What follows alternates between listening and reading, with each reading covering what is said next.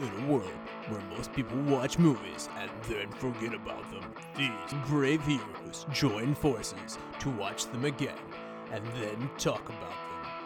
Join them in their epic journey as they go back in time, a decade and beyond, to revisit and break down films from a vast array of genres. Do these movies hold up over time? Are they classics? Find out on Retro Movie Roundtable. Starring your hosts, Bryan Frye, Chad Robinson, Dustin Melbardis, Lizzy Haynes, and Russell Guest. Coming now to headphones in your ears. Welcome, all you lords, ladies, and knights of the Retro Movie Roundtable, where we watch movies and then talk about them. I'm your host, Bryan Frye, and joining me today are my good friends and co hosts, Lizzy Haynes. How are you doing, Lizzy? I am doing great. Excited to be here. And Dustin Marlborough. How are you doing, bud? Good evening. That's right, Dustin Marlborough from deep in the heart of Texas. Hello, everyone. I, I realized uh, I've hosted once since I told you I was going to mispronounce it as something else every single time. And I did it correct once. And I'm like, oh man, can I get a re record on that? I got to come up with something else. When pronouncing it right is the mistake. That's where we are. anyway, uh, yeah, so we've got a fun one today. It's going to be my dealer's choice. Today we are going to be talking about Boondock Saints. But before we jump with, in with both feet on that, so school is back in session. What is a movie with a K through 12 school setting that you just love?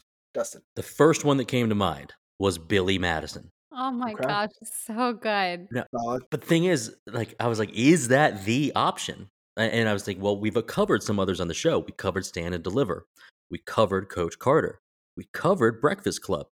And I suppose Grease would be up there as far, but I mean, you got to think about what's about K through 12 range, what's about high school range, and what which of those movies actually have anything to do with the high school experience. All those being said, I think it's still Billy Madison. Billy Madison, it really I mean, is. It's a, it's a great choice.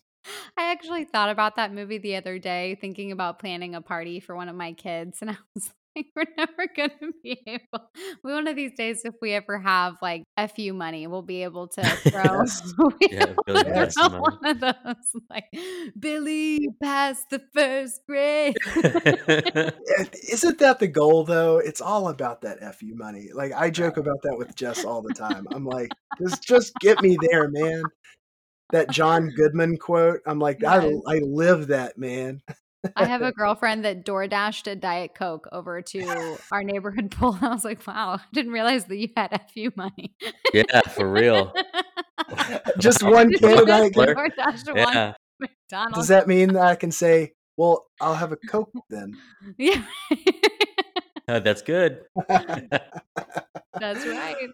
Oh, oh, Lizzy, what's your uh, K through 12 movie of choice? The first one that popped into my head, now that I'm thinking about it, I'm almost mad at myself that Billy Madison didn't pop in. But School of Rock was the one that popped into oh, my yeah. head. That also I I love that movie so much. And I still love the line where when he first shows up and he's like, guys, guys, guys, listen, I'm I'm tired. I'm hungover. And one of the kids like, that means that you're drunk. He's like, no, no, no, no, no. That means that I was drunk yesterday. yeah. I just love that movie. It's so heartwarming and uh, perfect little school session. Excellent. Excellent. I love what um, he he gives the advice to the young vocalist to listen to the song before any color you like on the Pink Floyd Dark Side of the Moon album saying like this is the kind of singing you can do. And I was like, I get that reference. love it. My knee jerk for this was going to be Kindergarten Cop, but mm-hmm. uh, yep but I actually I want to go a different direction because it actually gave me an idea for an excellent next dealer's choice, and that is a movie called Charlie Bartlett.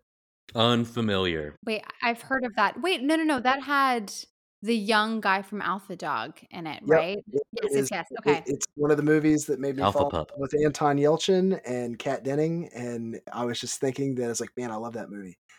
I bet no one. I bet no one's ever heard of it. Let's do that. It's like a Ferris Bueller type of movie ish. Yeah, a, a, modernized Ferris Bueller with a um, children playing doctor aspect to it. Nice. Can't wait for that dealer's choice. Would would Ferris Bueller's count as one of these? Because they're in school, but yeah, they are specifically oh, not. not. Yeah. Any John well, yeah, movie, really. Not. Like you could say Dazed and Confused. You could. Oh, totally. Yeah. Uh, all right. How about we introduce today's movie? Boondock Saints, right. 1999. Yeah. 1999 uh, in Denmark, 2000 in the U.S. Uh, we are we have this movie starring Willem Dafoe, Sean Patrick Flanery, Norman Reedus, David Del Rocco, and Billy Connolly. This movie had a budget of six million dollars, and it made a whopping twenty thousand dollars. Still not the lowest mm. box office we've done on the show, I believe. I know that their DVD sales were better based on some stats coming up. It didn't place in the box office. I didn't have a movie ahead of it. It didn't have a movie behind it. It was just that not watched. Number one that year was Star Wars Episode One: Phantom Menace. I would rewatch this movie on repeat for an entire month uh, over that. its IMDb rating is a seven point seven. I know that doesn't make any sense compared to the other statistics I just gave you. Rotten Tomatoes gave uh, critics gave this a twenty nine percent, but the audience gave it a ninety one. So this this movie's for the people, guys. I mean, this is very much and absolutely no awards, no awards whatsoever. This wasn't even on the radar for a bad award. Yeah, I think it was only released on single digit amount of screens. I don't doubt it. I got a hold of it way. I shouldn't say way later. I, it took a couple years for me to get my hands on this. So, uh, speaking of which, uh, Dustin, have you seen this movie before? Yes, yes. Not when it came out. Somewhere in between '99 and 2005. Well, clearly nobody saw it when it came out. So, oh yeah, and neither did I. But I had seen this. We're gonna say sophomore or junior year of high school, and you know, you've got your group of friends. We had the one place we all hang out. Uh, we've got a couple of CRT TVs in there. Generally, we would be rewatching the same movies, but uh, Boondock Saints came in there and it got added to the rotation. Uh, so I'm not I'm not going to say we watched it to completion all the time, but it was definitely just something that we would have on while we're getting up to our other shenanigans. What were your initial viewing impressions and what were your impressions this time around? This kind of movie was really impactful to a 15 year old boy. We talked a little bit about it with Hackers, but we definitely talked about it with The Matrix, which came out the same year. Is the idea that it can kind of redefine what cool is. Um, now, I had already been introduced to anti hero type characters, even if Hollywood hadn't fully taken off yet. So my dad was a fan of The Punisher. So I was a fan of The Punisher. So this kind of fit into that. The ideas of smoking and drinking weren't in my head yet. I wasn't that kind of kid. So there wasn't anything about that part of it. There really wasn't anything about the religious aspect of it. Really, I was just seeing just two badass mofos go do BAMF stuff. And that was cool enough. For revisiting it, what had happened was this kind of movie sparked a lot of people who became like Boondock Saints guys. And I'm, I'm looking at both of you, and I think you know that there are Boondock Saints guys out there. And I was joking with Lizzy that I'm pretty sure Russell and I had a sweet mate back in 2007 that had a Boondock Saints poster on the wall. And there are definitely Boondock Saints style guys that, if you know enough of them, will probably detract from what you think of the movie because of who these people are. I tried to separate myself from that and give it a clean, unbiased viewing and uh, a lot of stuff to pay attention to. Even if you know what's happening, a lot of stuff to pay attention to. All of it good. We'll see. Stay tuned. Lizzy, have you seen this before? Yes. So I saw this movie probably in the same time frame, maybe a few years later. I remember being in early college, so I might have been 19, maybe 20 at the oldest. And I saw it, you know, at that particular point in time, I'm really just taking the movie at face value. So I want to say it was my brother that introduced introduced me to it. So just like Dustin said, I'm watching two guys just shoot them up and that's really what i'm focusing on. So i'm like oh yeah and like everybody loves this movie so of course i'm like yeah i love this movie and i never really revisited it after that. But i mentioned this movie to aaron and he was like oh yeah i haven't seen the movie in forever but like that was such a huge movie many years ago so he and i were both really excited to watch it and I have got to say, I know that this movie is for the people. I am not one of those people. when we rewatched, we rewatched it, and I have many thoughts, many, many thoughts. But maybe I'm the one that's changed. You know, this movie has been constant since 1999 slash 2000, but I am not the same 19 or 20 year old. So I had a completely different experience watching it this time around. And I got to tell you, I probably had hadn't watched this film in I, I'm not sure if I've watched it since I moved to Spokane, so it had been a bit. And I got to agree with you guys on the the early the early viewing was this is an action movie. I didn't hate it this time around or anything, but I will say this. I put it very firmly under action comedy. Yeah. This watch around because I'm like I found myself laughing more than I ever had to it. Maybe it's just eh, again a deeper look with an eye for a podcast but I remember being like, I used to think this was a super serious movie, and it's not at all. And I think that that's the difference of 20 year old me watching it versus 40 year old me watching it is like, I'm really looking at it as this is almost slapstick in a way. There are aspects of this that are that are almost Three Stooges level. Yeah, I agree with you. And I got to say, I think Troy Duffy took it seriously. Yes. Yeah, I was just gonna say that. I was like, I don't know if Troy Duffy would agree with you. I think based on his documentary, I think he takes himself pretty seriously. But but I would jump in with you and say that if you go into viewing this and you treat it as something that isn't taking itself so seriously, I think your enjoyment can only go up. I think that's the 91%. Like the yes. audience score of 91% is I mean, you could take it as an action movie and still enjoy it. I'm not saying that that's wrong, even if you're 40. I'm just saying that I think that if a movie gets an audience score of 91%, then that means that there are so many different ways you can watch and enjoy this film eh, that you know, it lends itself to so many different points of view while watching it that then you get a 91 because we've watched some Oscar winners that I'm not sure have a 91 on. Right. You know, yeah. on, on an audience score. So it, it's just one of those things that maybe it just is that right serendipitous connection of a lot of different pieces that no matter what age you are, you you get to watch it in a different way. Yeah, I, I got a completely different vibe off of it this time around than I did. I even watched the second one, which is bad. All Saints uh, Day. But, Won't be doing that. But way again, they they lean really hard into the comedy aspect of it. It's like Troy Duffy realized how people watched the first film and then went off to make the film that, that everybody saw his first film as, if that makes sense. Like he really leans heavily on comedy in the second one, more so than the violence.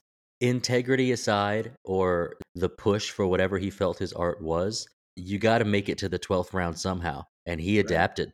And that's good on him. The other crazy thing is, I, have never really done a deep dive on the director. This is pretty much it for him. right? Yeah. We... So we're gonna have a very, very quick director discussion coming up here, folks. right. so yeah, we're gonna take a uh, quick advertising break here, folks, and then when we get back, we're gonna ruin this movie for you. So if you have not watched Boondock Saints yet and you want to, hit pause, watch the movie, and come right back to us. Welcome to the All 80s Movies Podcast. I'm Bill. And I'm Jason. And this is the podcast where we talk about the blockbusters, the flops, and everything in between from one of the freshest decades for movies, the 1980s. So whether you're a brain, a jock, a valley girl, or a Jedi, we've got some 80s classics for you.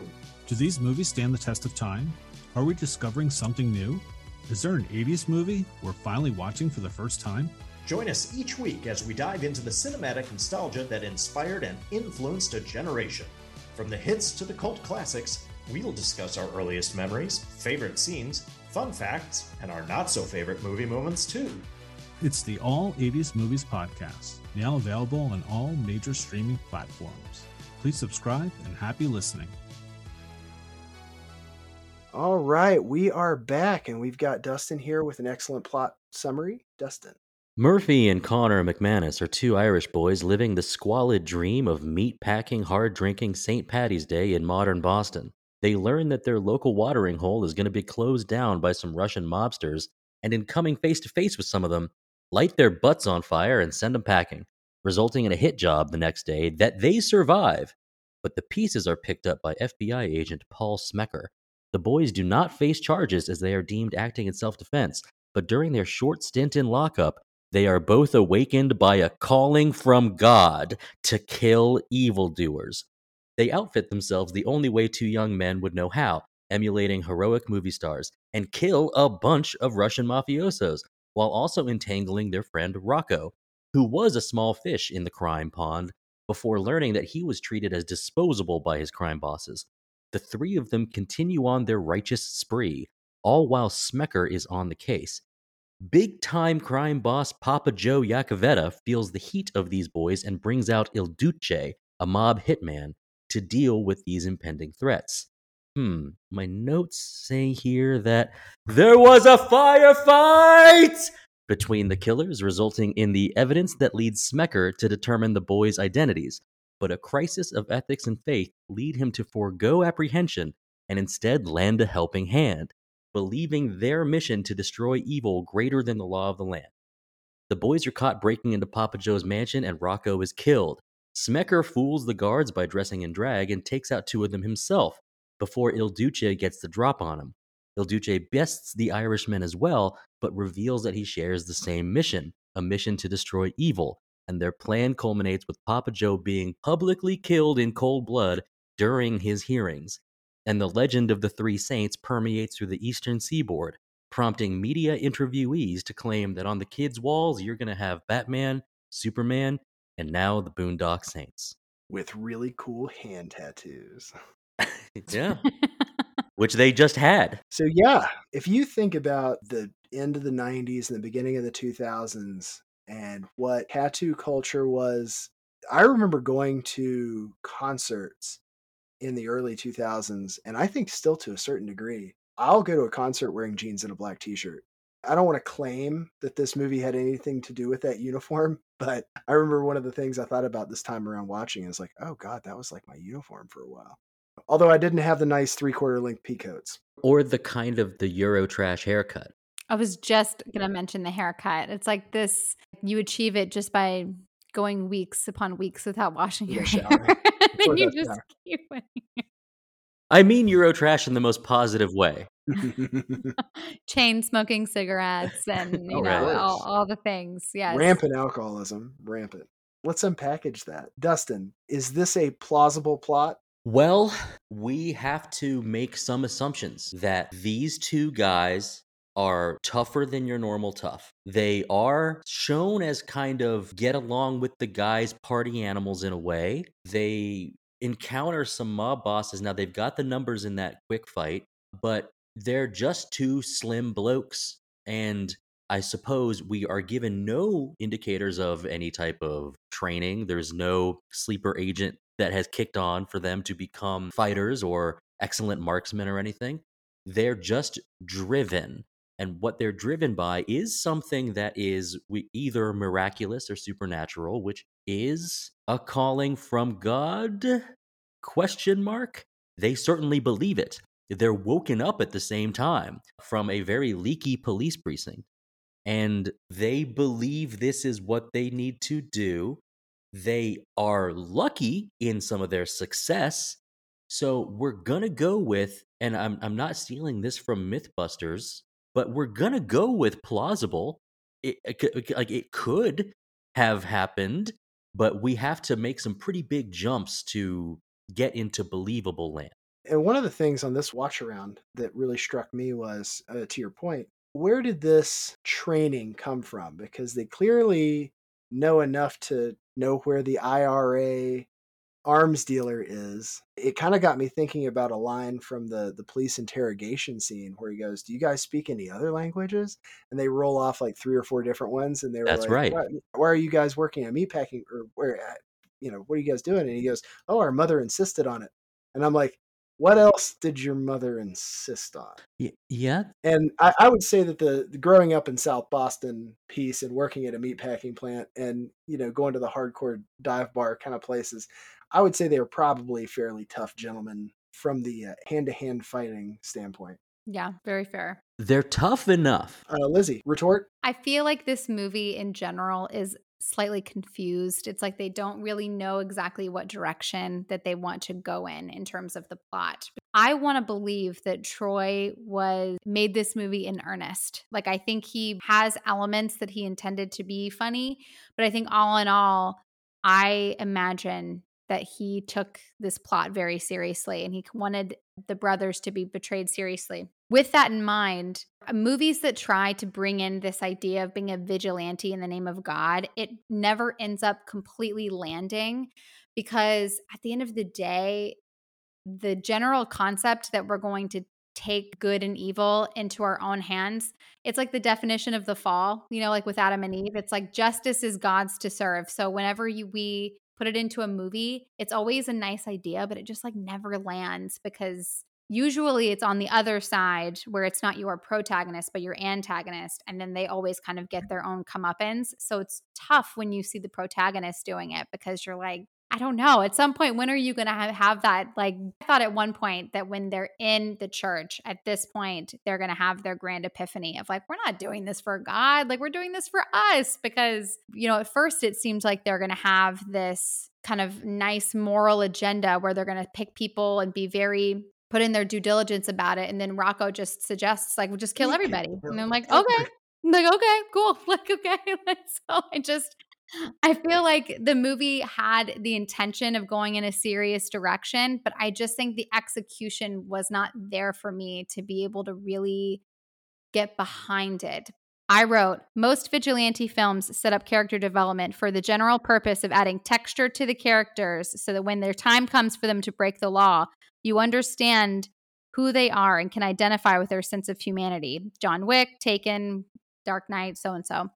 But this film has no moral compass. As they stated themselves, the Russians fell, and fell into their lap and then they decide to just kill everyone. Meanwhile, outside of killing, they're scaring their supposed friend, killing cats and holding women at gunpoint. There are absolutely no redeeming qualities about these men, and therefore we're just watching two dudes on a killing spree. That I think if we call a spade a spade, it'd be a lot easier to enjoy the movie. But I think packaging it as you're doing it for God, it's a hard pill to swallow because it just doesn't equal out for me. I'm also wondering how much they really believe it. I know there was that I know the moment in the police station that you're talking about and whatnot, and they have the the overlying background piece, and then they're obviously heavily Catholic. But it's kind of one of those things where it's like, how deeply do they really believe in the miracle versus just have a, a, a vibe that they're doing the right thing? Yes. I never read real heavily into the they believe it's I think they believe it's their duty. I don't think they believe it's necessarily definitely from God, if that makes sense. Absolutely. I know they try to like package it in the beginning with the the story about the the woman who was killed and everybody yes. just did nothing. I think that's really more where I took the the violence aspect of it is that they weren't willing to just sit around and do nothing anymore.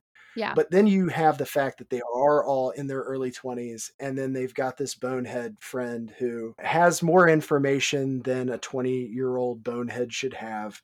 And without any other vining compass, they just decide to use him as their hit list.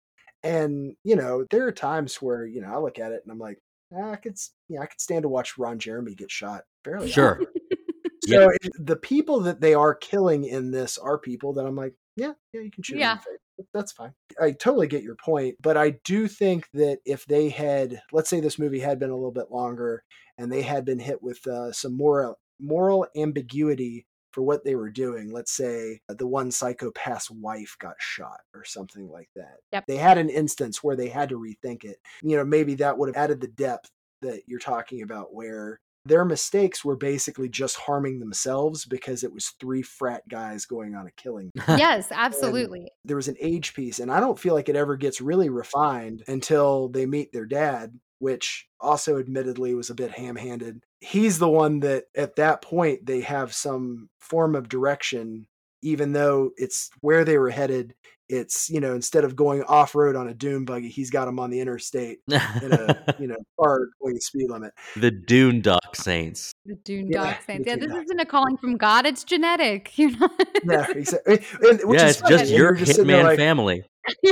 But, but, again, you are like, descended from hitmen. I almost think that it should have been a, like a prequel movie or a animated short or something beforehand before this yeah. movie ever came out. It showed what else mom insisted on because clearly dad was in prison almost their entire lives.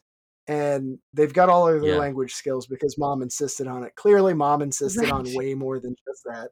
And that needed a little bit more fleshing out. I think I could really get behind the idea, like you said, if he they had this kind of moral struggle. So if they maybe showed them praying or in a sense where you could actually see how religious they are besides just the having the rosaries like dangle in the window and mm. the you know I, this feels right but i don't know if it is like please guide me or at the very end like you said if they kind of realize like i don't think that we're actually doing this for god i think we're doing this for us and even if they kind of shrug and we're like, well, you know, it feels right. So, like, I guess let's just keep on doing it. Now we just at least aren't hiding it under the package that it's for God. It's just going to be for us. I'd be okay with that too. I just think that it's hard for me to wrap my brain around the idea of the killing spree in the name of God when it's like, well, the priest says it like absolutely perfectly of like, you know, God's laws are above our laws. So it's justice is his to serve. So I think if you, if you really have that kind of relationship with God, I don't think that you're going to get a message from him in the middle of the night that you need to just like wipe everybody out. So I think it's like in my mind, if they had just decided to do it for themselves, I think that would have made the ending feel much more satisfactory for me. Bryan, help me out here. What was the dealer's choice movie that you had us do? Frailty. Well, we learned something really important in Frailty. So, are you saying that this is the same universe? Oh, well, it's possible. what I'm getting at is when you don't know, then there's the idea that you can discuss. All of a sudden, the levels of fanaticism or the levels of doing what God told you to do. Lizzy and I had a discussion with our guest a couple weeks ago, but the idea of, of faith is the idea of something without evidence. And in in this movie, we are not actually shown if they're if God's talking to them, and we don't know exactly the strength of their convictions. They show up to church every once in a while. Uh, it, it had to have been every Sunday because remember he says this eight a.m. church thing's got to go. In the movie, they aren't in church very much we know that the characters yeah. go to church every week. In the movie, the church isn't that important. So I'm going on all of this to say this mission of theirs, I believe, is one where they are just like it's a it's a perversion of the might make right, and the even Rocco says it's it's as they cut to the apartment of his girlfriend that they're crashing at, the one where the cat explodes. As they cut into that, he's sitting there at the kitchen table, and the scene starts with and you guys just decide who's evil. It's it's almost a throwaway line, but he's questioning. Yeah. Wait, this is what you guys are doing? You guys you guys decide who's evil and then you kill him. And, and like and he's kind of asking that for the audience. Like, oh, okay, w- what do we know about these guys? Well, with whatever supernatural language training, savant techniques, firearm training, sneaking. Well, eh, we learned that they're not great at it, and that, Bryan, that's where we get to the point yes. is that they're not like super spies. They they are not master infiltrators. They're just dudes, and so they kind of luck their way through some of this stuff. And that's where some of these questions, if the movie is tongue in cheek saying like, "Yes, we get it," that it's not all quite fleshed out for you. That if you just take some of these assumptions, like the philosophers of old did, just take some assumptions and then move with it.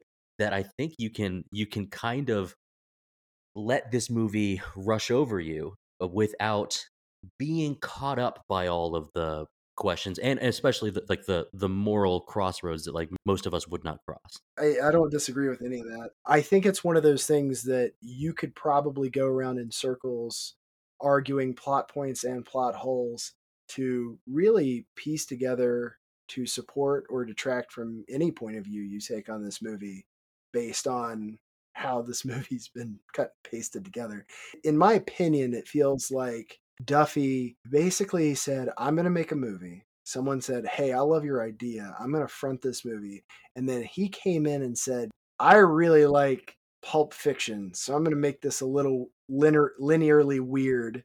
And yes. I really like, you know, usual suspects. So I'm going to make it, you know, twisty in a way and I like you know like he he he brought experience and fandom from other things in to try to kind of cobble together something. And although it didn't work critically he accidentally made a really entertaining movie for a lot of different people. And and it even works in this hodgepodge age range too where uh, it just for some reason now i'm not saying it has to be universally liked but back to what i said earlier when you have a 91% audience score. That's an accident. like you you accidentally made a movie that that many people right. Like that, right like that isn't that it like you accidentally yeah. made this thing that so many people could take something away from that they gave you a 91% rotten tomatoes score which is is frankly on rotten tomatoes fairly unheard of i'm also uh, i think i'm going to jump in here with troy duffy said here are the things i think are cool yeah and he made it. Agreed. yeah and everybody that makes something that they like like a dry erase board list yeah. Right. Yes. Truth and justice in Latin on hands. Yes. yes. Um, intriguing Bad. interactions yeah. with female characters. Erase. That's um, right. no, uh, but cross-dressing genius Sherlock Holmes. Double check mark. Mm-hmm. Yes. yes. Absolutely. light that.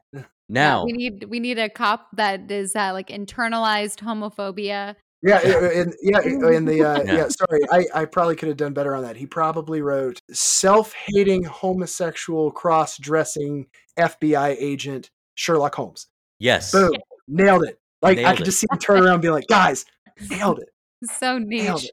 For, for, some of the other things that ended no one's up ever on his done cool list on his cool whiteboard, th- that's that one's inspired. I, I would say. That that one stands out as like, wow, that's not bad, not bad, Troy. So like he he made something and not everybody that chooses to like get in the director's chair is directing something that they think is cool. Uh, it might be they see the art or they see the direction they see the like what the purpose of the movie but i i just want to say like this is good on him. And and then for 10 years later ha- uh, having the interest enough to do a sequel which i will never watch but like it's great that you know drive that ends up in a 91% t- uh, tomato score, man, he's got to be happy. No matter what the, you know, I, I know that we've got the documentary on him and uh, I, I don't want to go too far into his own life, but that on its own uh, should stand. And I think that's pretty neat. I, I agree.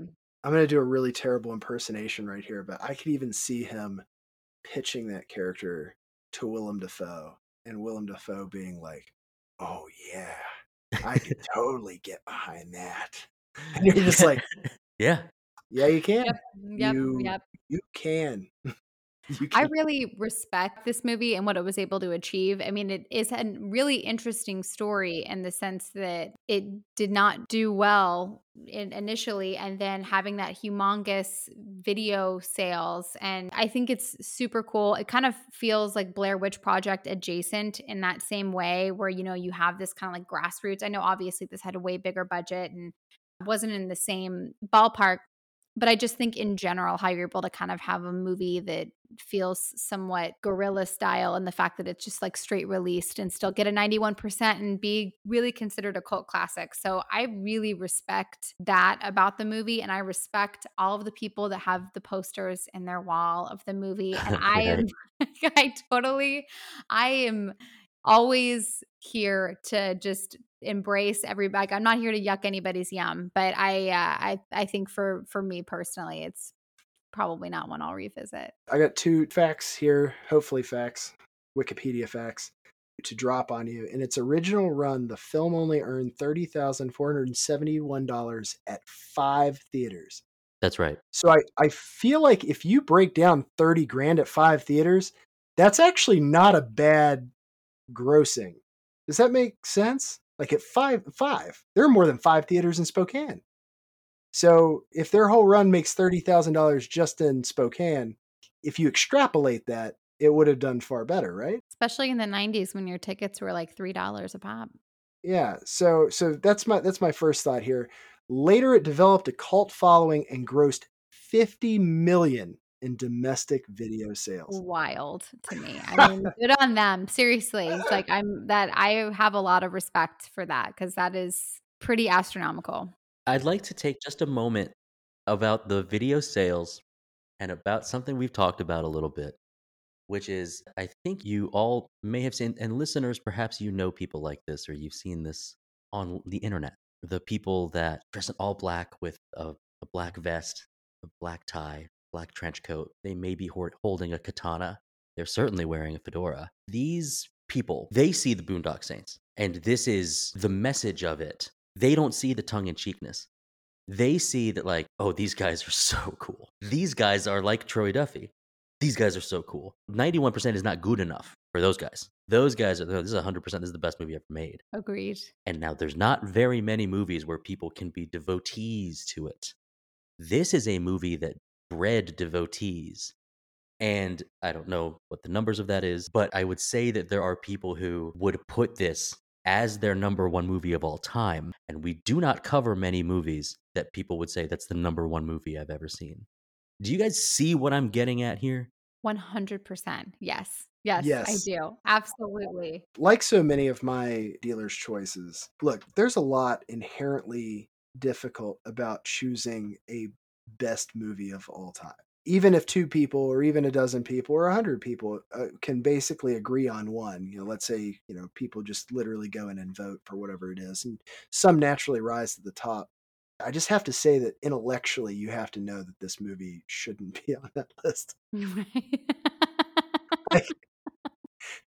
like it doesn't matter how much you love it you know again yeah i i post a lot of movies that i personally love but that i'm like hey man i'm gonna toss this out there if russ comes back and gives it one star and he was like Frye that was absolute garbage i'm not gonna be shocked you know what i mean like that just goes into it just because i find value in something doesn't mean somebody else does I got to tell you, Bryan, before the show started, me and Lizzy were saying, like, I cannot wait to hear how Bryan talks about this movie because I, I don't believe I introduced anything that would be considered new to you about your understanding of what the, this film's place when it came out, the people that like it. And I would guess that, like, even the way that you talked about, like, the, the action comedy of it, like, it, it makes so much sense. I did not believe that you were, we'll call a devotee of this movie. I think it fits into a category of things that you can, and this should be seen as a compliment and one of the the facets of the way that you can see a movie and why you're such an asset to the show is there's probably people that will scroll through our RMR podcast timeline. They're going to say they did the Boondock Saints, and, and then they're going to see your name on it and be like, "Well, let's hear what Bryan has to say about Boondock Saints." thank you i appreciate that greatly yes. The only other thing, I think I would have believed it more. Let's say they had cut the water dripping on the head, overarching, you know, godly voice speaking that ends up Mhm. being kind of their dad's voice kind of piece.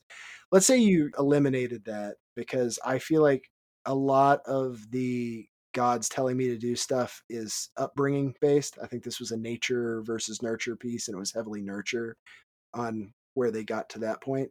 But if you had told me without that section being there that they were doing it for the community, I think that would have been a better sell Agreed. because their neighbors loved them, guys at the bar loved Mhm. them. You know what I mean? Like if you had said it was for the community, I feel like that would have been a stronger driving piece than and and still have them go to church, still have the religious iconography everywhere. You can still do all that. Just make it less about maybe we're having the same hallucination because we grew up under this corrupted ideology and have it more be like, hey, let's do, you know, the groceries we help people carry? Well, that lady got jumped by a carjacker. Let's kill the guy that jumped her. Yep. And we're going to kind of lop that in the same thing as helping her carry her groceries to her illegal apartment. I 100% agree because I I think the idea of of having like a direct line of communication with God is in the sense of him telling you to do things. I think in that respect you'd consider yourself a prophet and I think not to say that prophets were perfect because you know you read through the, the Old Testament and they're all deeply flawed. But however, there is this deep yearning desire to please God and kind of like we talked about church itself, you know, it's kind of a background context that they go to church on Sunday, but just their general behavior, it's hard to necessarily make a general statement about their moral compass because there's so, so little character development. But what we do have makes me feel like their character is so out of alignment with somebody that is genuinely concerned with making sure they're walking on a straight and narrow path. Yes. And so, because of that, it feels like a contradiction. And so, I think if they were to remove the God narrative out of this movie and do it like a Dark Knight style, you know, where everything that that Bruce Wayne decided to do as Batman was for the good of Gotham City. You know, if it was the same way in that sense, I think this movie would be so much easier to digest. But I could not get past that juxtaposition of saying that that they're doing it for God, yet just being totally out of alignment of somebody that you would kind of eh, because there's just no moral dilemma whatsoever from them. So that was a tough pill to, for me to swallow. It would have been a lot easier to take that out, I think. I think just if I forced to really analyze how I've watched it in the past and then watch it now, I don't think I ever really gave it a God is telling me to do this credence like I understand that one scene and where you guys are coming for, from on that scene, but I don't think I ever really gave that as my ideology on why they're doing this. But that's why I brought up the community aspect. There's the point in the very beginning where you know they walk up while the guy's preaching, and then the one guest preacher is about to get up and yell at him for getting up, and they go around the guy, and the one dude's like, "Nah, you, you need to sit down. Those guys can do whatever they want to." You get this idea from the very beginning that they are being allowed and encouraged to do what they're doing by all walks of life in this and then that's further cemented cemented and detracted from by the news media interviewing different people. Oh yes. yeah man kill them all. Where's my gun? And then you got a guy being like no comment and then a guy being like no man i can't believe you're saying this. They're just like killing people. So you do get the the deepening of rocco's like so y'all just kill people you know yeah. it, mm-hmm. it is a message that, that's reiterating that that not everybody's on board for this. Some people are and you're also given to to believe that the church is kind of in, on, in on it as well. So there's there's a lot to unpackage here. For a movie that i don't think is necessarily really credited with a great deal of depth i feel like there there are a lot of different angles you could take on this that none of them are technically wrong and i don't think any of them are really technically right either is the thing about the churches and the communities backing unspoken because it's artfully unspoken, or is it unspoken because there wasn't enough attention from the filmmaker to make it seem unspoken? Or would it be worse and have it just be put in your face? It's not put in our face because there's a lack of it. And is what we are craving here of adding more depth, was it absent, the things that we're talking about, absent as a choice? And Troy Duffy saying, like, yeah, of course, you're supposed to think of it that way or was it absent because well I was kind of too busy thinking about the the jokes or the the rope or the guns or the awful racist joke scene or whatever it is if if we've got time devoted to some of these other things that I want to say are you know, failures in this movie then as much as I want to give credit for the other things that might have been artfully done or maybe they were just omissions and we don't know and even with that, there is an enjoyment to this. If the thing you must do is eliminate the idea that it is some kind of righteous task given directly from the Lord, or you look at it as the mission is righteous, but the bodies are not pure because these guys treat their bodies like trash and they aren't actually saints and they, they they're not really role models at all. Well, if you look up the history of most saints, it's pretty rocky territory. You, you take what you want from that. I definitely think that there are some artistic pieces of this, and I'm also not willing to throw the baby out with the bathwater with some of this stuff. Like you said, the the crude joke scene. Is it unrealistic to have a bunch of Italian guys who are racist as you know what in the mob? Absolutely not. I'd, right. I'd, say that's probably fairly realistic for how that went down. Does it do a great job of painting them as people that you there is no chance you're rooting for them? Like they are absolutely like, oh, screw these guys. Right. Yeah. After that scene when he makes him continuously correct his vernacular, that was right. like you're like, wow, I'm as if you didn't already need a reason to dislike that guy. That right, that right. solidifies it for you. So yeah, you're right. So to push it that way is true, but I also think that you know this is one of those like Tarantino aficionado kind of things where I'm not going to say one guy gets to do it and another guy doesn't. you know what I mean? You know, one guy does it in the name of art and it's art, another guy does it and it's crude.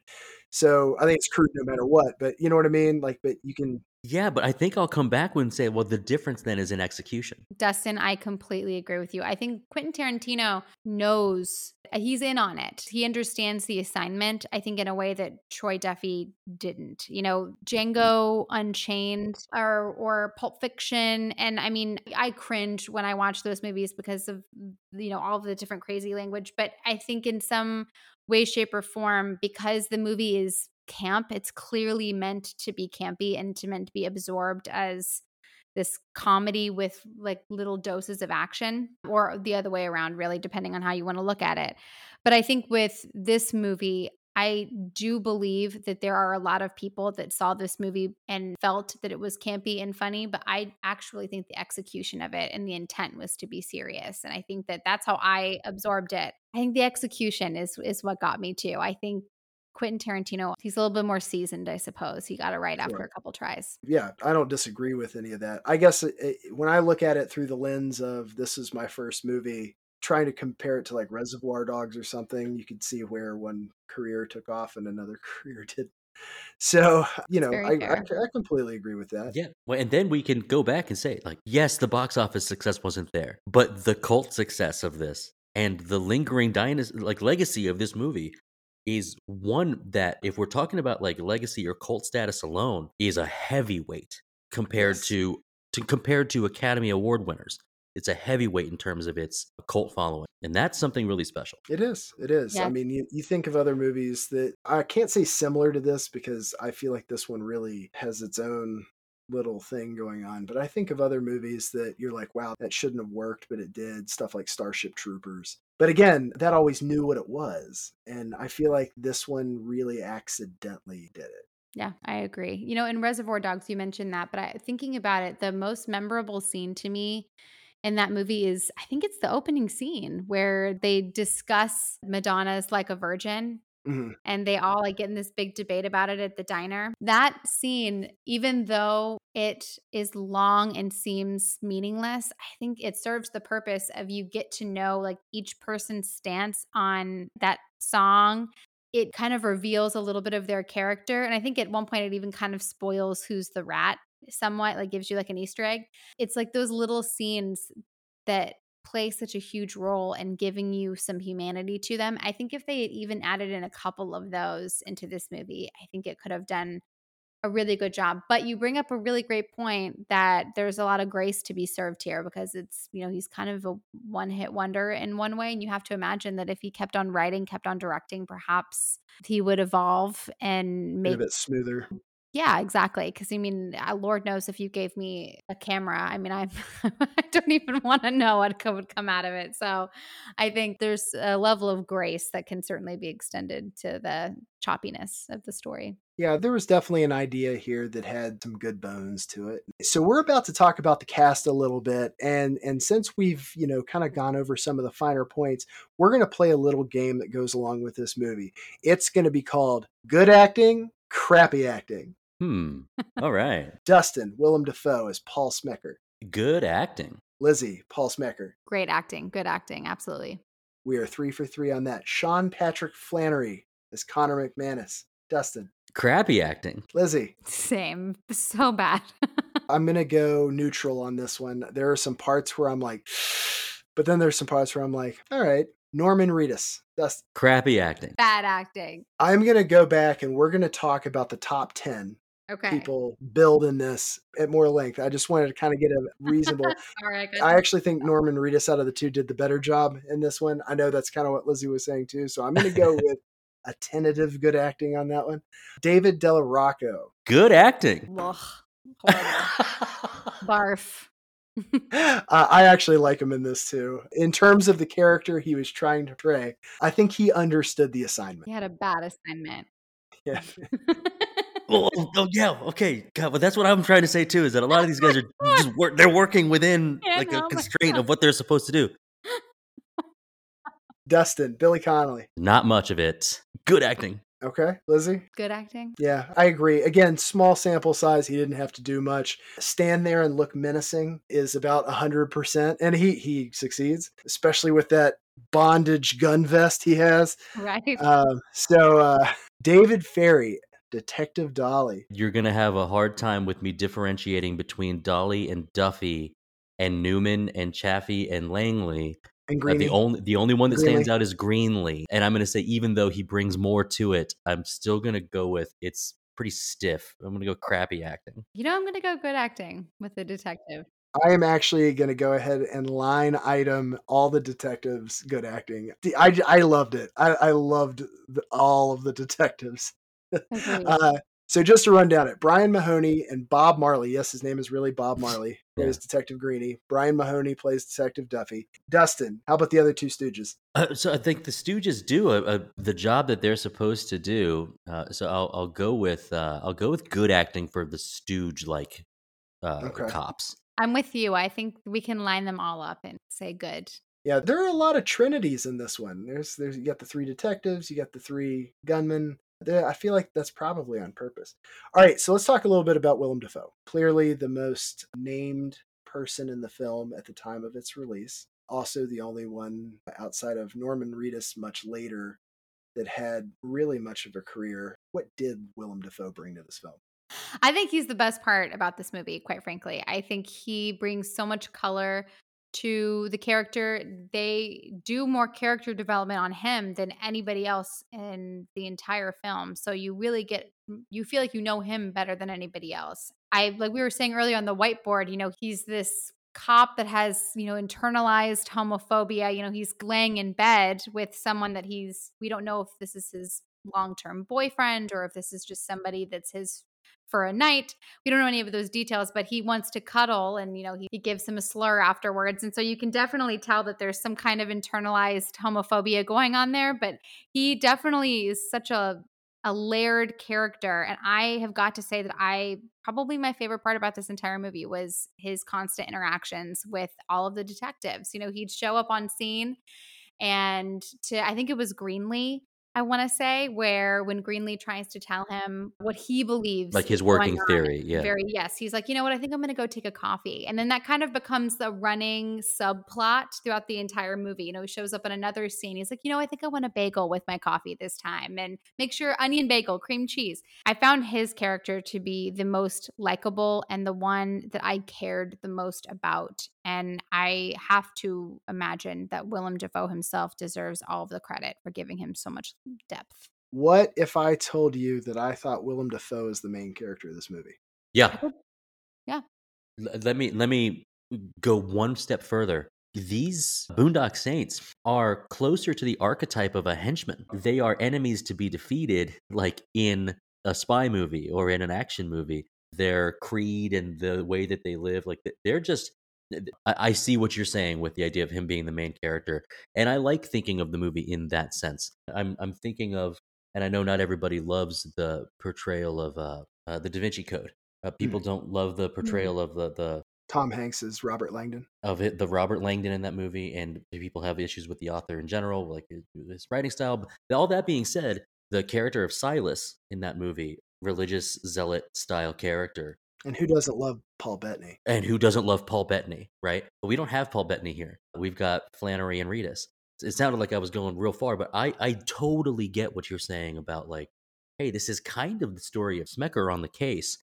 And it's really interesting to focus on that instead of this pseudo divine mission. I've already touched a couple times on how I think this relates to, say, a, a Quentin Tarantino movie if you look at something like Pulp Fiction, where it has non-linear storytelling, it really is a story of different main characters. Where this lacks a little bit of the depth that Tarantino brings to his his things, just having two main bodies following in parallel, whereas something like Pulp Fiction has what, like six?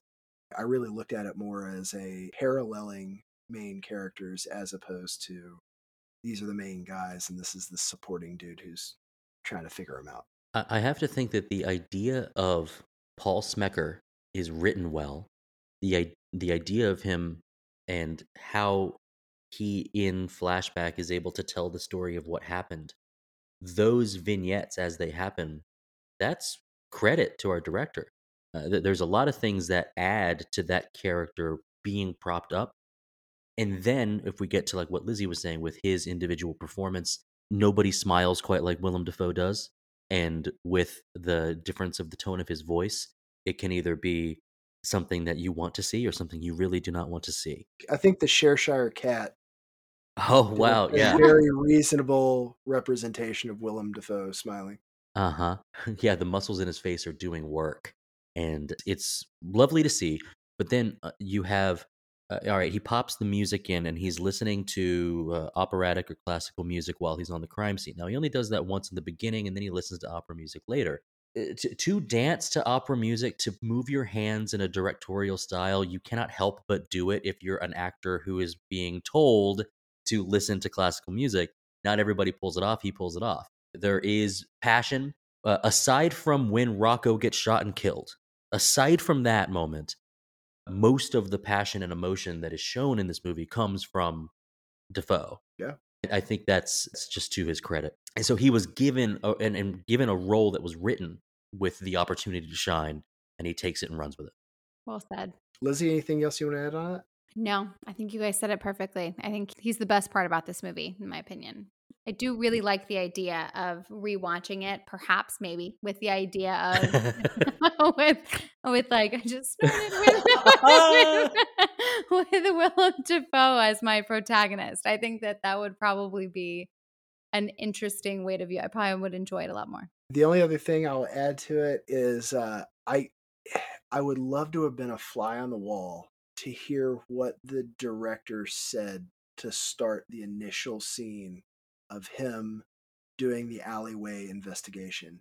Because if he said, I want you to do exactly this, then it worked. But I like to pretend that he said something along the lines of, I need you to do something greatly unsettling to your standard detective Boston police officer. I need you to think whatever whatever they're doing, you are not only doing the antithesis, but it's cultured and it's so strange to them that they are just vastly unsettled. Yeah. And that that's what Willem Dafoe chose to do at that point. There's a an aspect of his characterization that I think is a fumble, uh, which is uh, the 1999 portrayal of a gay professional. Is the the scene where he's in bed with his partner and he doesn't want to cuddle. he calls him the slur afterwards. It's not until that reveal that then you start to see that when he walks into a room and there's like a lieutenant at the door, that he'll give the lieutenant like a little once over. He's not like undressing him with the eyes, but now you as an audience are trained to notice it. You don't have to nowadays we do a much better job of this. You don't have to so blatantly tell uh, audiences that a character is gay or not. And that he's gay doesn't matter to the plot of this movie, which I think is maybe inadvertently a wonderful stroke is that you don't it doesn't factor in his sexual proclivities or his preferences. Uh, it does add to some scenes that you see, but aside from that, the dressing in drag there's no there's no depth written there as to whether that's important to that character or whether it's for a lark.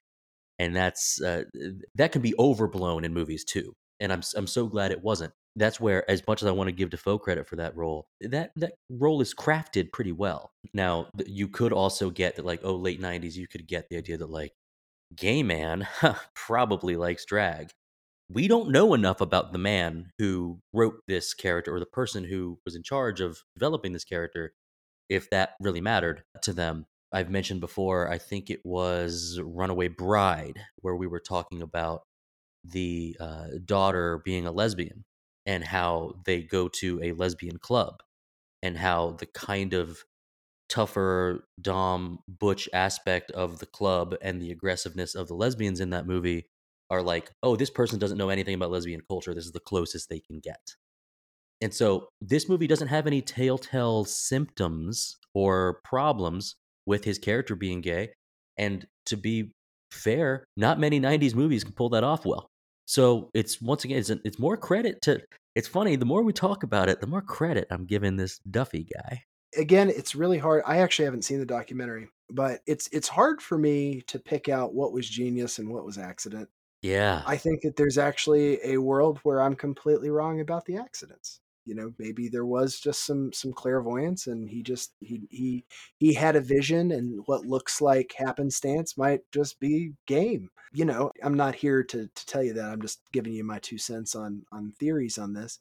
Um, let's let's take the brothers as a package here since we were pretty I, I think we were pretty much uh, sitting on not the best acting ever. Lizzy tell me about connor and murphy macmanus I, I've, I've touched on this a little bit already, but I think in general, I don't know them. I think that was the part that was the hardest pill for me to swallow. I I don't know who they are at the end of the day. Like you've written out their resume on a piece of paper and kind of metaphorically speaking and delivered it to me so that I know the high level facts about them.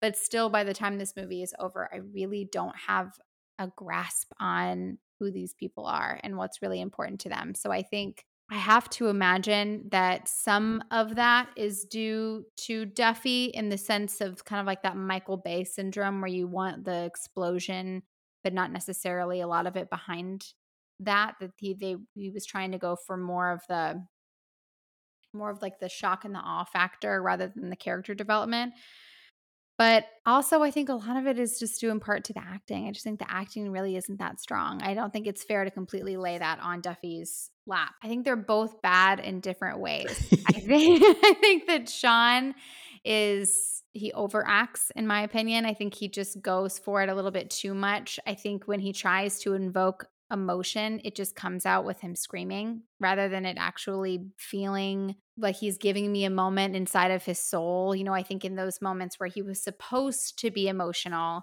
it really just came out with him just being loud. And I think with Norman, I think it was almost the exact opposite, where I just think he was too quiet, he was too timid, and I just felt like I didn't. He was just kind of riding on his brother's coattails a little bit.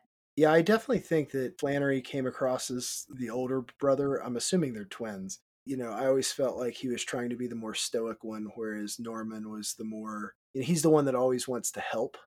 Like when Rocco was fighting the one guy, and and Sean Patrick Flanery's probably filling the dad role. Like he's got to do it himself. When he's holding the guys back at the bar when Norman Reedus is fighting, he's going, "Hey, he can take care of himself."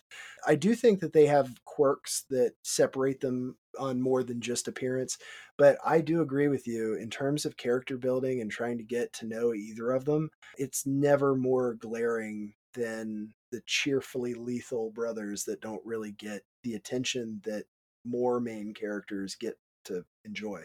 Well, I think they were probably given some adjectives. They're like, no matter what, this is what you are all the time. You're brooding, you're cool, the way that Duffy used the word cool, and you are, I guess we'll say, calculating at times. It's hard to use that word, but there's a sense that they share when they look at one another that almost seems like I could believe that you guys are actually brothers. Right.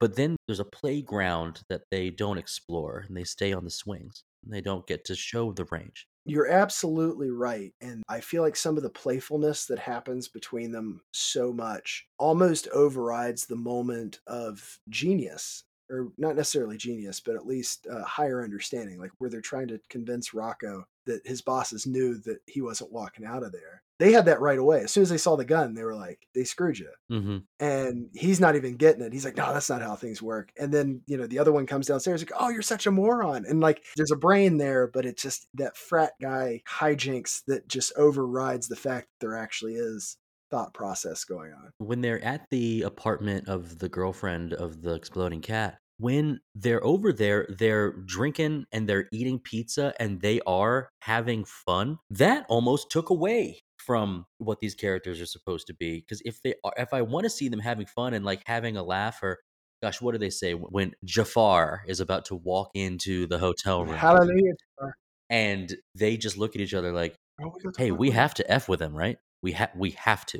It's like there's a playfulness that you know exists, but I just don't think it's explored enough. I mean, the hour, the movie's an hour 50, but I just think to myself, I don't watch this movie and think wasted potential. It's only when we talk about it that I think, man, there's so much more I could have wanted here with a table that was set and only two of five courses served. Sure. Let's go with Rocco. Lizzy. Yuck. Yuck. Like just all the yuck. Like just horrible. I hated his character. I to me, his character ruined the movie. Like it completely ruined it for me. Like it negated their entire mission because like i said they had in the beginning of this we have this calling from god and we're gonna exact justice and we're gonna you know take our orders from god and, and do what he wants. And he's like well why don't you just like kill everybody? And he's like okay. And it just to me it was like pick a lane. And i think rocco was the perfect example of Duffy not knowing which direction he wanted to go into because you take Rocco out of it. And I think you have a much cleaner, concise plot. Still a lot of holes, but I think the movie just feels cleaner.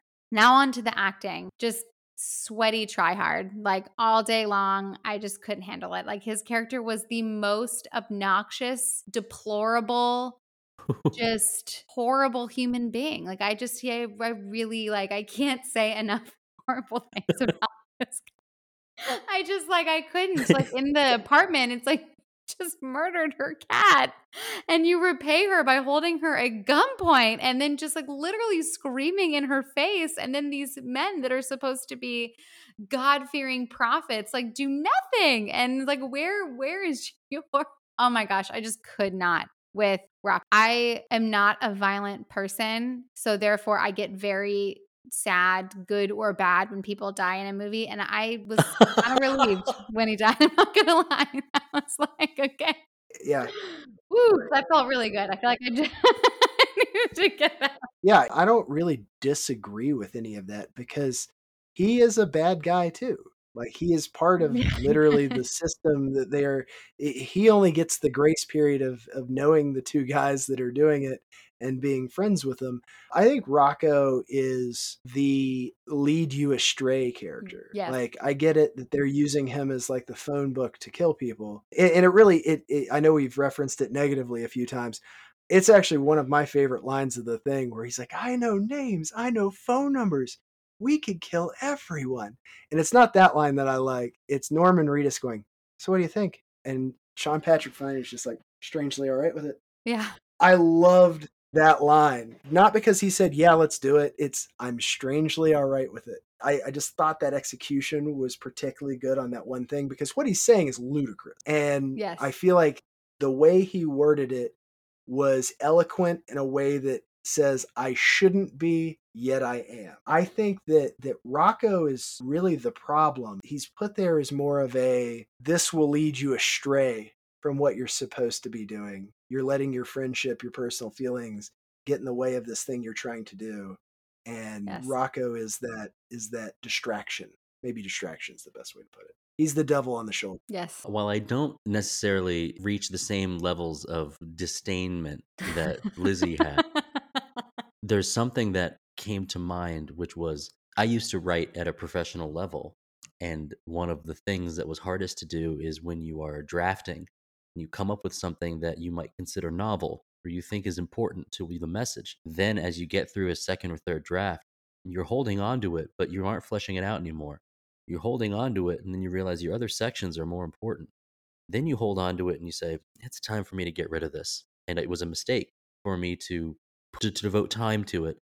And then you cut bait and you say, All right, I can't focus on the propinquity of other population attractors when it comes to crime rates. I need to focus on something else, or at least that was my past life. And so you get rid of it, and it's hard. And I think that Rocco's part or the way it was written needed to be altered or gotten rid of because it detracts. And he just didn't have the gumption to remove it, to be like, this isn't exactly how it needs to be. It's the people that watch this movie and the people that deign this movie very high on their list, the 91% raters, those people are probably like, yeah, Rocco, cool. We like the Rocco. He's frenetic and he's got all this stuff.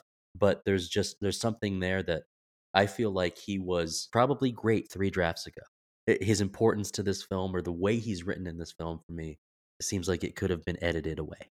Excellently said. I agree. Yeah, I don't think I have really retort to that outside of the fact that I do enjoy some of the insanity that happens between him and the brothers and some of the dialogue that comes from it.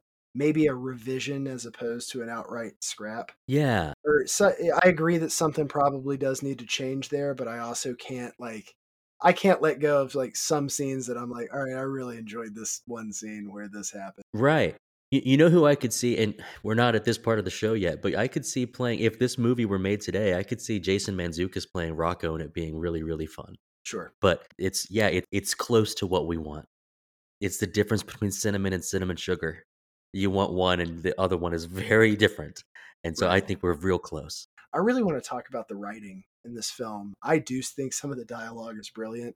whether executed 100% cleverly or not. How did you guys feel about the writing? To me, I think that the writing is really choppy for me. I think Troy needed to pick a lane a little bit. And I think if I were in a like a meeting room with him and we were having a discussion, you know, maybe editing his script, I would say, listen, I think I am picking up what you're putting down, that you want to create this. I know Matrix hadn't existed yet, but I just, you know, this Matrix X type of movie where you have these vigilantes that are wearing these cool black coats and ex- exacting justice and you want this to feel like a cool movie and I want you to have that. But right now, that's not what we have. So let's take out all the serious elements and just make this movie fun. And I think a good example of that are a lot of those Jason Statham movies. You know, like yeah. Can he's played a hitman several times and you know all different kinds of movies that he's done but i think taking the serious elements of these movies you know like already talking about the the aspect of the calling from god and just a lot of the dialogue in general that feels you know like that very long joke like a lot of the dialogue that just kind of left me scratching my head a little bit. So let's take out those serious elements and let's make this movie fun. And then I think you'll find that you're going to understand the assignment and achieve the goal that you want to achieve much better. But I think, Dustin, to your point, you said it so beautifully talking about just the revisions and the rewrites. I think, I imagine that even though he might have wanted to do that. There was so much that he didn't want to let go of. It's like he wanted to create two different movies. He wanted to create something that was fun and campy and Quentin Tarantino like, and then something that was also super serious and thought provoking. And I think he wanted to marry the two of them together. And I just, I don't think that it landed for me. It did for yeah. 91% of Rotten Tomato users, though. So, I mean, did something right when we're talking about 91% and and even me bringing this up for the podcast i think this is a this is a movie that generates a lot of conversation about you know all the different things we've been talking about here and some things we'll probably think about later and wish we had said. I think the dialogue furthers the comedic aspects of this film. I think it's probably part B of his plan, like you were talking about, whereas a lot of the action sequences being part A. I think he needed a writer's room. I think he's the guy that comes out and says, Here is the overarching thing. I've got some great dialogue that I'm not willing to part ways with. It's like when you go and you talk to a realtor and they say, What are five things that are, you know, must haves for your house? And then we're going to figure it out. Well, he needed to bring those five things and whatever, and then have some people craft a more enriching script than just him going, you know, full bore in his own direction. And I mean, we see the the results of, of what happened, and, and a lot of people really liked it, and and I'm not dismissing that at all. But I am with you that this could have been fleshed out a lot more. Either that, and this is stuff we don't know, or he had so many ideas fleshed out that he wasn't willing to get rid of them or listen to advice. I think about how when uh, Smecker is in the room with Connor and Murphy, and they're having a really kind of polite conversation talking about like the languages they know. And uh, I think he's kind of getting to the point to where like we're not going to charge you guys, like just answer the questions. And a cop barges in and says, "Boy, the media loves these two. What do you want to do, FBI agent?" And and I and I go and I blink hard. I'm like, "What the heck is the point of this. What a break of of procedure. What what a way to give up any leverage that you may have had. How foolish of this cop to do this.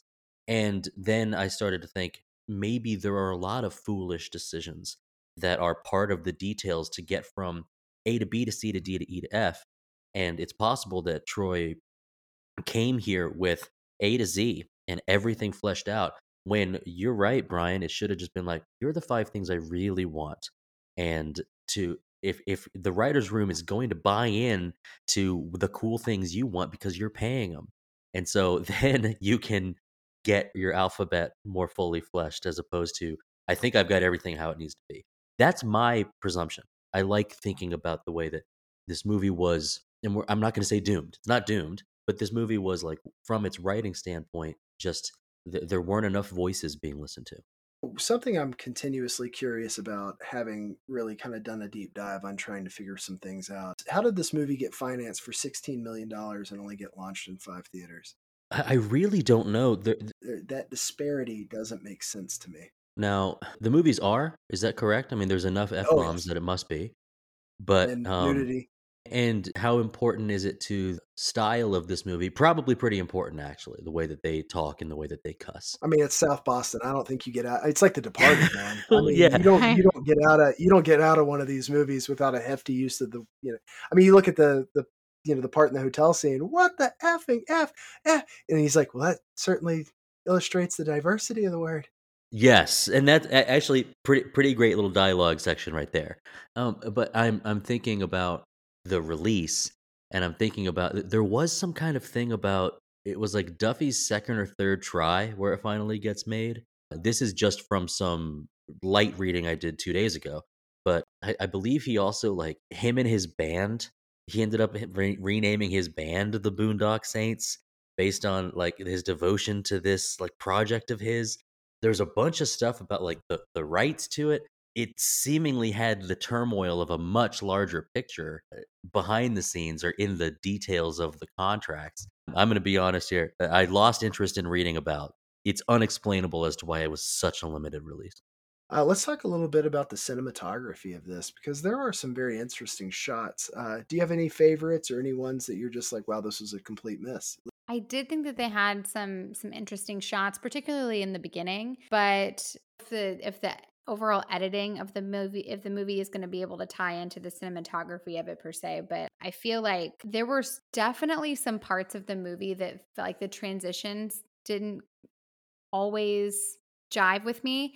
But i think in general thinking about the general cinematography of the movie the scene that probably stands out the most to me and i'm probably spoiling a little bit of my superlative is like that initial scene with the Russians when the Russians come to kind of exact their revenge and they when they quote fall into their lap and you have that scene where you know, he lifts up the toilet and he's getting ready to pull the toilet over and there's constantly this this juxtaposition of going the camera is looking down versus looking up. Mm-hmm. That caught my eye a lot, but I have to be honest, there wasn't that much outside of that that really caught my attention. There's something also, uh, you mentioned the transitions they fade to a second long fade to black five times in this yes. movie. And it was surprising. It was jarring when it happened. And I, it was almost like soap opera esque or something. Aside from that, there's some creative camera work. And I want to actually reserve some of it for my superlatives. Uh, that, that there's some stuff that's done. I guess what I want to bring up in is more general is that strangely enough, we, we mentioned the movie The Matrix came out the same year. There's some very advanced stuff done in the Matrix that we talked about when we covered on the show. There's some stuff that's pulled off in this movie that is not technologically advanced, but it is artfully advanced. Moving camera around. I'll give as an example when in this sort of flashback style, the way that uh, our FBI agent is going back and retelling the stories especially once we get to the point in the movie where they start inserting Willem Dafoe into the action of it happening. Yes. And the movement between like from inside the garage, from outside the garage, from down at beneath the hedge to above the hedge, to behind Billy Connolly, to looking at Billy Connolly from the Saints themselves. There's a lot of good, busy, must have been in depth work that is not relying on bullet time or not relying on really advanced techniques. There is a reliance on slow mo in this movie, but that's because Troy Duffy thinks slow mo is cool, and that's fine. I agree. I wouldn't the most stars for creativity, but when it is creative, it is really awesome. Like I really enjoyed the idea of stopping every action scene right at the climax of it and then telling it through the eyes of the detective who's trying to figure out what happened here.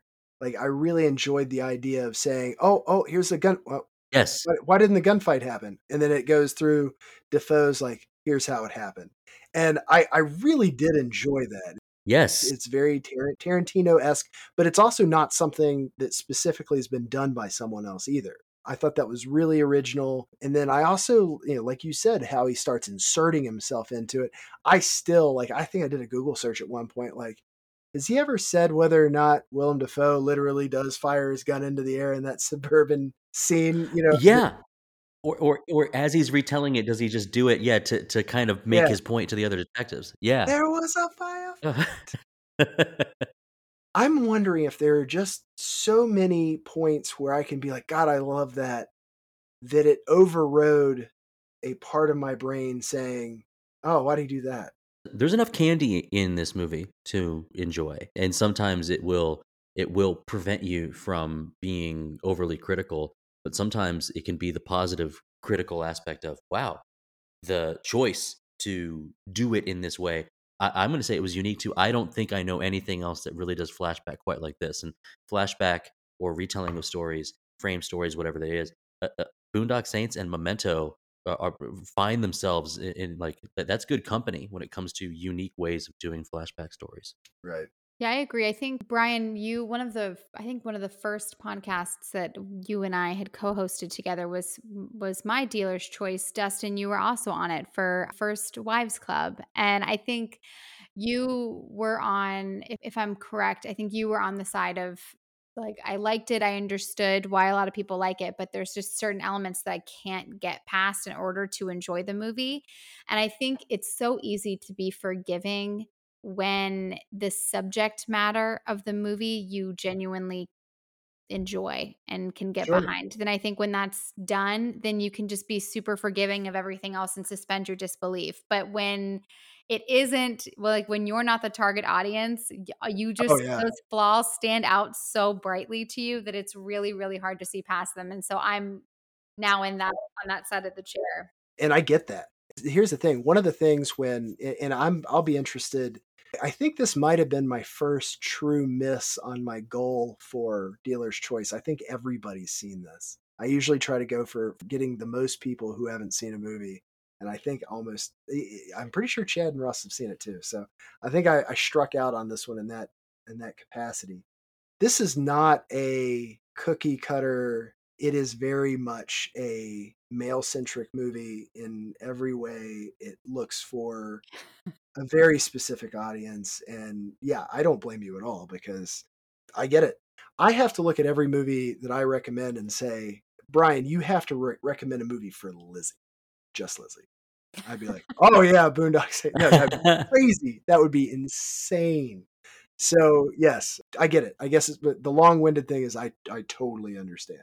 Yeah. This has also been a pretty fun year of us throwing some odd punches at each other with our dealer's choices. Some things that were like, whoa, we were not providing like, hey, this is one of my favorite movies. We're providing stuff that's like, this is interesting, and I want you guys to join this interesting discussion with me. Uh, th- and it's been good.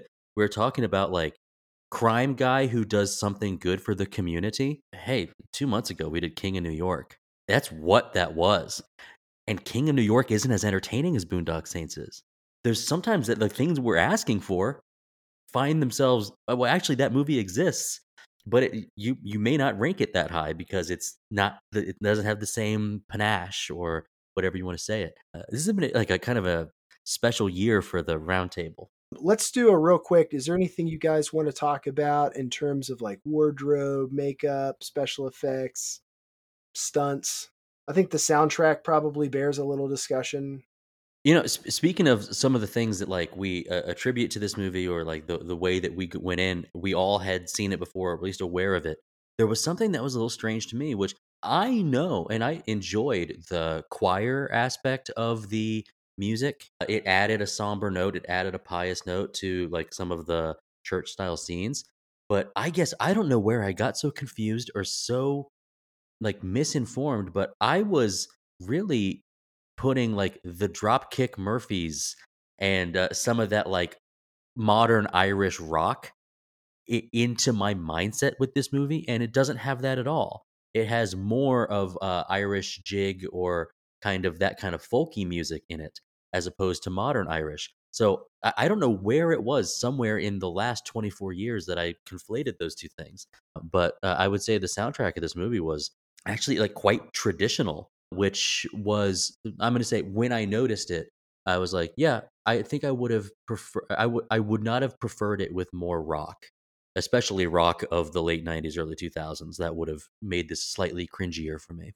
Well, even the rock that they use in this, it's it's all very instrumental. It's all very non-soundtracky. It's more film score. And, yeah.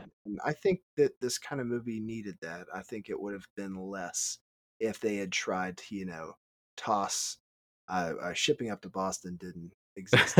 right. Uh, you know, if they tried to toss in some like flogging Molly or or something like that, I think it, it probably would have lessened it, cheapened it a little bit. Yeah, I don't really have any qualms with it. I don't think that outside of the intro song, I don't think that there's anything in it that really stands out. There's that one kind of industrial rocky music that they use during the the firing sequences. Yeah. And really, I think that's the only other music soundscape of this that stands out to me outside of the opening. Well, on that point, what's best to do is just to kind of keep the music in this movie internal because if you're going to compare it to like the crystal method of like the the Matrix, uh, you're going to lose ten out of ten times. I didn't find anything detracting. How about we uh, hand out some superlatives? Ready? MVP, Dustin. Troy Duffy had an idea for what he wanted to show, and he did. Uh, was it polished? Not really. Was it compelling? Sure. Did it create the worst kind of fans? Unquestionably. But was it a special movie that all others like it will forever be held up to as far as cult classics? I think so. It's a good on him. All right, Lizzy. Nice. I put Willem Dafoe. For all the reasons why we've said before, I think that he makes this movie. I also put Willem, best supporting actor. Lizzy. You know, I actually put Bob Marley. The whole just side plot of their banter together to me made the movie feel tolerable. It felt like that just very needed inhale of oxygen that I so desperately needed throughout the movie. So Bob Marley it is. I think that banter is one of the most unsung heroes of this movie. I think I that one of my favorite parts is the banter. Uh, Dustin. Fun fact Bob Marley, the actor's dad, did not know there was a singer named Bob Marley. Uh, my best supporting actor is Willem Dafoe. I mean, he's the best actor. I gave him, I had to give him that because I gave the MVP to the director. Uh, we all know how great Dafoe was. Let's go with change one thing, Lizzy. This is so hard. I have to. I want to change one. all the I can only pick one. Um, no, I okay. In all seriousness, I think assuming that I can only quite literally change one thing, I would have loved if they just had some kind of self reflection moment where they realized that mm. this was for them. And then that hopefully would change the trajectory, not necessarily change what they decide to do with that, but at least just help them kind of have that self awareness and hopefully allow us to connect a little bit more to the characters that way. Lizzy, I'm actually I'm I'm with you. I think that's that's that's really keen because uh, what you did uh, while you were talking is you you hit your fist together, and yes. what we realized is our two brothers have zero conflict between themselves the entire movie. They're completely aligned in their mission, and so imagine if one of the brothers becomes Just more self-reflective. Yeah. okay, fine about the rope uh, which ended up being very helpful and tied them together indeed. Uh, no, but the idea that like, well, one of them could maybe be questioning the mission, and the other one could be, I don't know, led astray in some way. I see what you're getting at, and I I see the potential there. That'd be cool. Uh, I actually went with Ron Jeremy. I hate that guy. Uh, like, He's so like, gross. I, I know. I know why he's, he's in so the movie. I, I, I I guess I get it. I just uh, I I want somebody more less him. I just need he's not even in it that much. I needed less him. So I went with uh, uh, Joe Viterelli. He's just another you know, just another mob guy. But uh, he's enjoyable in movies, and it doesn't bother me the way that uh, uh, Ron Jeremy does. Best shot, Lizzy. I kind of alluded to this a little bit already, but when one of the brothers frees himself from the toilet and he manages to carry the toilet onto the roof. That's Connor. Connor. Yes, thank you. I just liked that scene where now it's a down shot looking up and you can just see the toilet kind of etching right above the henchman's head. I had to look away. It was probably that point of the movie. I was on the edge of my seat, like totally into it, super excited to see what happened. So I still had so much hope at that point. So it was the best shot. All right. Dustin. When Smecker's recounting how the Saints got into the poker game, and it's his retelling specifically of the point when Rocco tases the girlfriend or the wife uh, when they're trying to get into that game.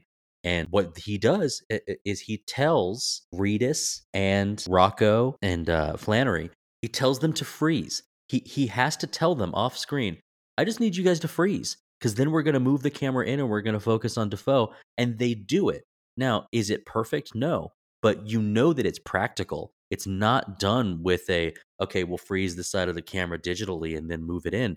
They just said, hey, we don't have a budget to do something super fancy, so and they do this a couple of times. They do this uh, as well when they're inside and the two guys have their guns facing forward and Dafoe is just doing his finger guns with him, which is another like classic shot.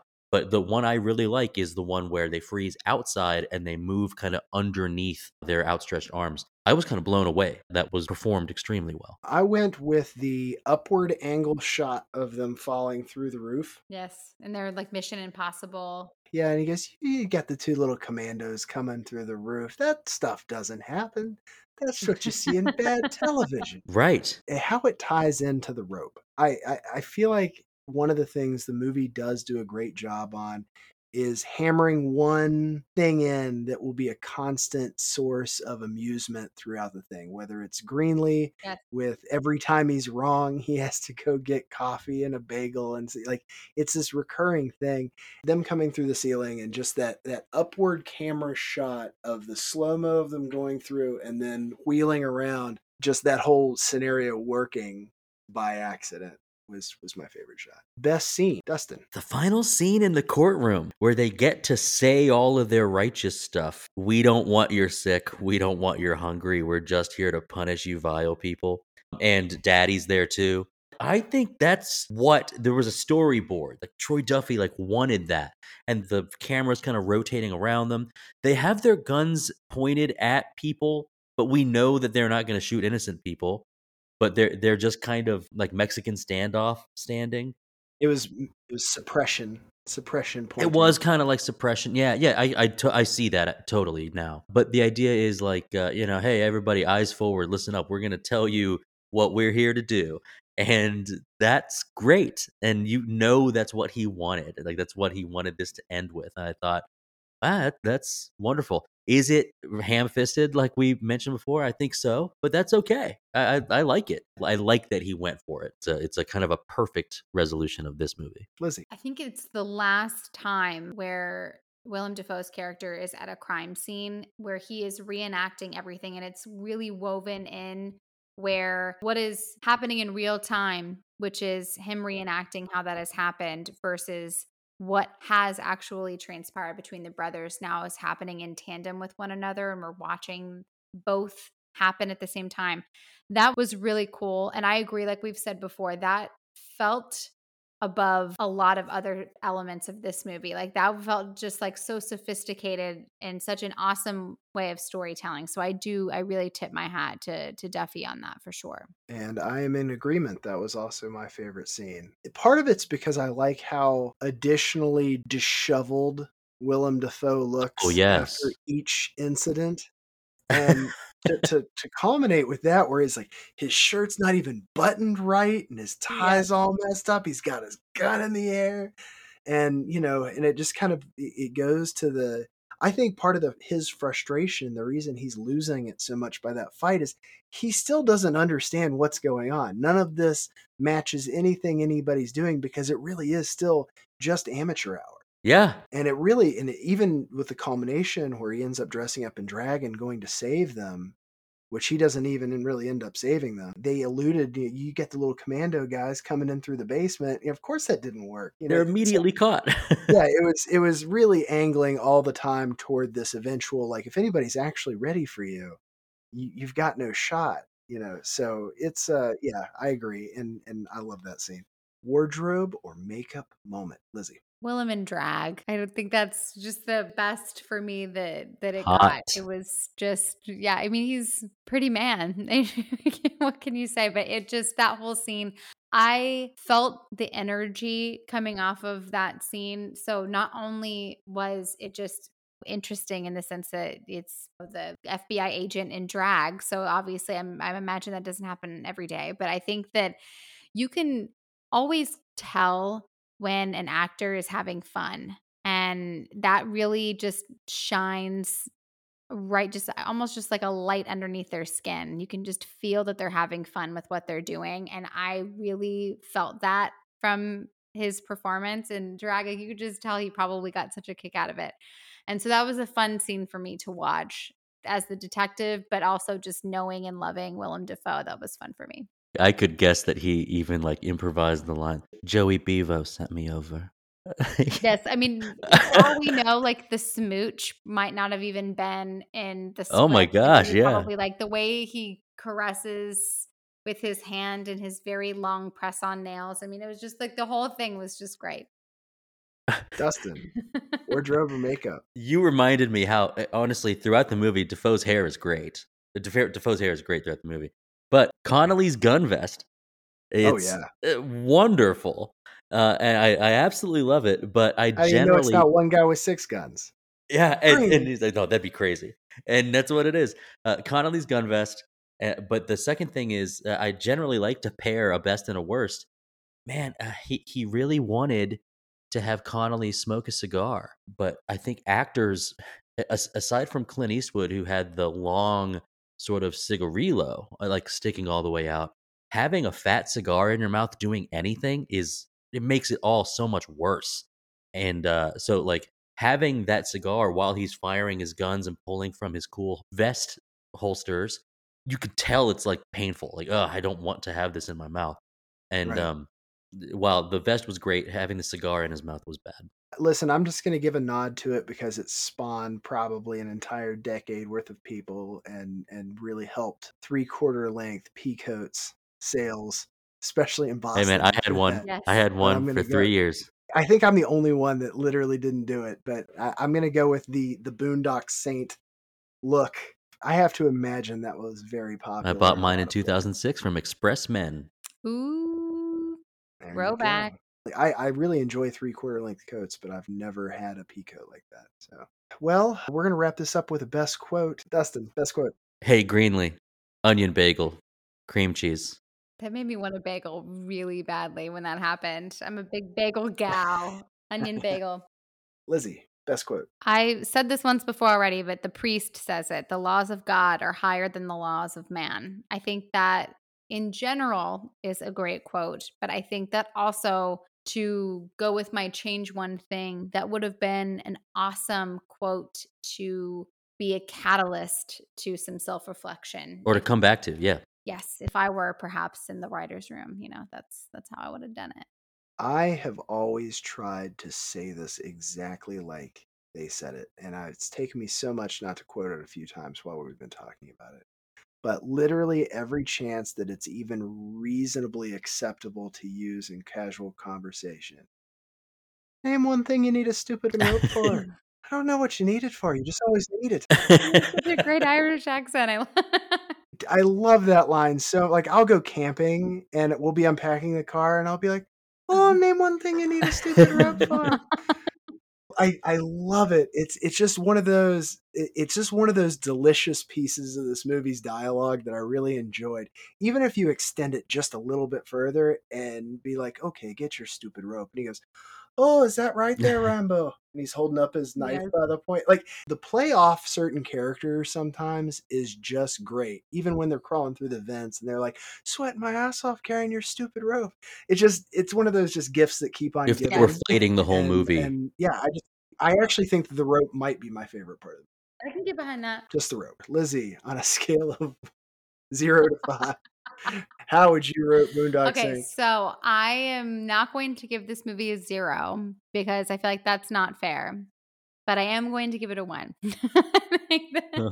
As I said before, I really respect what this movie was able to do, and I completely respect what it tried to be. But I think looking at it from a critical eye, it fell fell flat. And then I think also just coming at it from a personal stance as somebody who I really like action movies. I do, but I think that there's a formula I think to follow that just really includes making sure that I care about who I'm watching. And I think that without that, it's really hard for me to get behind just all of the bang, bang, bangs. So, because of that, I'm going to give it a one. But in spite of that, I have to say I've had so much fun. and I really, really appreciate you guys being such a good sport while I just completely rip this movie to shreds. so I, I appreciate you guys so much. Everybody has the. Uh, I, I, I was on the Breaking Away episode with Russell as as Chad and I completely sunk his battleship. So um, I, I, assure you that I, I'm taking this in far better humor. Well, good. I really appreciate you being such a great I thought, sport. I thought Russ would never talk to us again after that oh, that no. episode. It's a special feeling when you know what your rating is going to be and you know how you go into it, and then you've got an hour and a half to two hours to talk your way through it and have fun.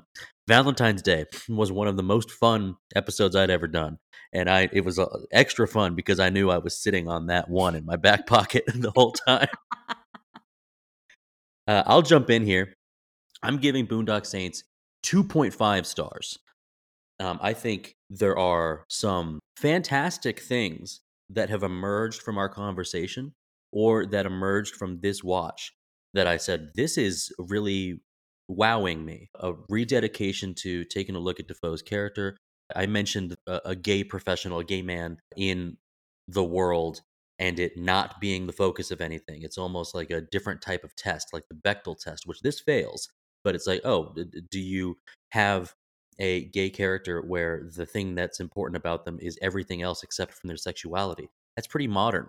Not a lot of movies in the 90s did that well. There is some of the idea about the people that really like the Boondock Saints as a movie, the Boondock Saints devotees that factors into the score here. But I would say uh, if I started right here at a three, there were some things that were unavoidable that knocked me down to 2.5 but all the things that make up that 2.5 are pretty charming and uh, there were some things i mentioned the cinematography that it deserves some credit there too. So I, I, was able to fill that 2.5 with some things that i thought were uh, like worthy of record we'll say. So uh 2.5 stars for me this is the uh, this is the first time I've ever really looked at this movie critically. Uh, I would be 100% lying if I say it didn't affect my overall perception of the film itself because I really did force myself to really look at some of its flaws and and have to really come to terms with that. Now, that being said, I you know, I this isn't just a dealer's choice because I wanted to tackle something weird and a little off brand. It's also because I like I'm kind of a homer with this. I saw it at the right time as a young adult. I quote parts of it all the time, like I said, even stuff that really isn't easy to quote in normal conversation. I really enjoy this movie. I, I'm part of the 91%. I gave it four stars, but I it's a four stars that I don't expect anybody else to back me up yeah. on. Hey, I had toys that was like, and I was like all gung ho on my on that. I think that was my last dealer's choice, Robin Williams toys. It's like this was like a staple for me growing mm. up. But after listening to Dustin and Chad and like their critical opinion of it, I was like, you guys are actually like really right. I completely understand where you're coming from. So it's so the fact is like you love it. It's like that hocus pocus factor where if you grow yeah, up loving yeah. it, it's just like it doesn't matter all of the flaws, you just love it. This is one of those films that I would never have the arrogance to attack someone for not liking this movie. Right. And we appreciate you for that. yeah. It's not the kind of movie where you can be like, "How dare you?" I mean, no, I you, of course. Like that's that's valid. entirely. There's a world of media surrounding movies in current reviews, in flashback reviews, in the plethora of podcasts.